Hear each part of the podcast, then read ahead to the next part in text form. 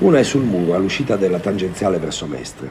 E l'insieme tiene qualcosa come 10 metri dalla fine del cavalcavia al casello dell'autostrada. L'altra sta a Piazzale Roma, là dove si lascia la macchina, perché Venezia possa ingoiarvi nel suo labirinto di calli, canali, piazze, chiese, gondole, vaporetti, allagamenti e carnevali. E questa obiettivamente vi può sfuggire. Presi tra una vettura davanti e l'altra dietro, un vigile a destra e un parcheggiatore a sinistra. Uno che vi invita a muovervi e l'altro ad aspettare. Mentre maledite vostra suocera, che è stata qui nel 53 e ha convinto sua figlia che Venezia è così romantica. Addirittura lei ci incontrò Audrey Hepburn e quella portava un cappello così ed era così elegante. E, e, insomma, la dovete vedere anche voi. Prima che il mare se la mangi, si porti via San Marco, il Ponte dei Sospiri e i piccioni. È tutta la loro merda, aggiungo io, digerita da maleodoranti canali che partoriscono tafani d'estate e nebbia d'inverno. A volte mi chiedo, ma cosa cercate? In una città che gli abitanti lasciano perché è abbandonata da Dio, tanto che per ricordarsi di lui o per farsi ricordare da lui, qualcuno ha scritto con caratteri due braccia alti e due larghi, Dio c'è a Mestre e Dio esiste a Piazza Roma. Qualcuno poi, modificando il punto esclamativo in un punto di domanda, ha trasformato l'originale affermazione in un dubbio sensato. Non sono stato io, anche, anche se confesso ho sorriso della modifica.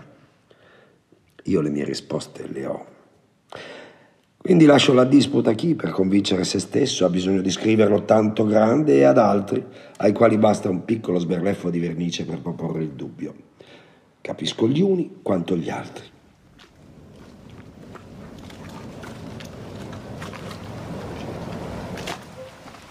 Per quanto mi riguarda, potete trovarmi qui al capolinea dei vaporetti ogni giorno dell'anno, almeno, almeno quando non sto smaltendo una sbornia.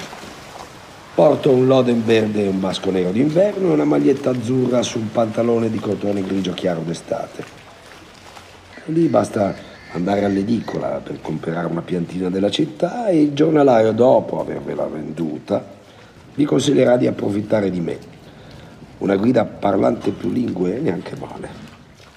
Posso tenere una conversazione in italiano colto, raccontare barzellette in veneto, discutere di politica con un lord inglese ed essere gustosamente galante con una signora spagnola o francese. Solo con i tedeschi non c'è dialogo, però conosco tutte le birrerie della città e in quanto al bere rendo loro la vita dura. L'edicolante non mi cura le pubbliche relazioni per amicizia. Io non ho amici. Perché per ogni 10 euro che incasso, due vanno a lui. Oh, ed è bravo, eh? Oh, sì, sì. L'ho visto convincere una devota signora che padre Pio era nato alla Giudecca e rifilarle una foto fatta nel giardino di casa sua come fosse l'immagine della casa natale del frate delle stippate. Potenza della fede e dell'ignoranza. D'altronde spesso una non si nutre dell'altra. No, no, no, no, non, non mi fraintendete. Non sto dicendo che chi crede è ignorante, ma piuttosto che a chi usa la fede per manipolare le coscienze non conviene si distingua con la ragione la parola di Dio dall'interesse dell'uomo. Forse Dio oggi addirittura si vergogna di essersi una volta fatto uomo. Dicono ci abbia creati a sua immagine e somiglianza. No, dico, guardiamoci un po'. E dovrebbe prenderla come un complimento. Noi piuttosto abbiamo creato l'idea di Dio per come questa faceva comodo. E così ci insegnano il Dio vendicativo della Bibbia piuttosto che la fede tormentata e intelligente di Sant'Agostino. Comunque non intendo tediare nessuno con dissertazioni su Dio e sulla fede. Ognuno la pensi come vuole. Io Dio lo ho visto e lo ho fotografato. Per cui per me non è una questione di fede, ma di fiducia. Sottile differenza, ma fondamentale. Certo che se uno mi raccontasse che ha fotografato Dio, gli chiederei almeno delle prove. Per cui pensatela come volete, chi se ne frega. Le foto non le ho e quindi continuerò a raccontare la mia storia alle turiste di mezza età che si sentono sole, mi offrono da bere e ascoltano. E visto che il sesso non è più cosa per me, mi bastano l'alcol e la loro attenzione. le possiedo così. Non è la stessa cosa, ma bisogna accontentarsi. D'altronde non sono mai stato un grand tombeur de femme, neanche quando ero giovane, fotografavo Dio e volavo con le rondini. Ah già, ah già voi non sapete delle rondini. Insomma, la faccenda è che il destino mi volle insegnante al liceo che avevo frequentato come studente, in anni in cui prendeva corpo l'illusione di un mondo regolato da leggi amorevoli. Così dopo la, l'università riportavo la mia passione per la storia e la filosofia a una scuola che mi aveva lasciato il ricordo di professori antichi, annoiati da loro stessi.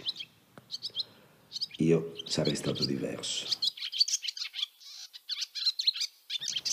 Pensavo questo davanti ai quindicenni ai quali avrei insegnato l'autonomia del pensiero attraverso il pensiero autonomo dei grandi filosofi. Perché pensare in modo autonomo serve a distinguere il vero dal falso, il giusto dallo sbagliato. E accanto alla filosofia avrei loro insegnato le regole della storia, che ripete cicli scanditi dagli errori dell'uomo, animale che non impara dall'esperienza. Questo pensavo ancora andando verso casa, mentre ripassavo mentalmente i nomi dei miei allievi e ancora poi, mentre festeggiavo con un calice di vino il nuovo impegno sul terrazzo di casa. Intorno avevo tetti scrostati e sotto maleodoranti canali, ma sopra, sopra era il cielo, e nel cielo le rondini. Rimasi a lungo rapito dal continuo andare e venire e riandare di quei minuscoli esseri alati. Poi chiusi gli occhi e non so come successe, ma all'improvviso la mia pancia fu nella pancia di una di loro e il mio cervello nel suo, come per incanto, capace di capire e dominare i venti. Potevo dal cielo guardare negli occhi il cielo, potevo cabrare, virare, andare in stallo prima di gettarmi in picchiata e poi risalire al tetto, là dove una compagna mi aveva preceduto di un attimo e un attimo io stesso precedendone un'altra prima di tornare al gioco frenetico del volo che mi stava rivelando dietro un'apparente casualità il suo supremo ordine e un'intima gioia.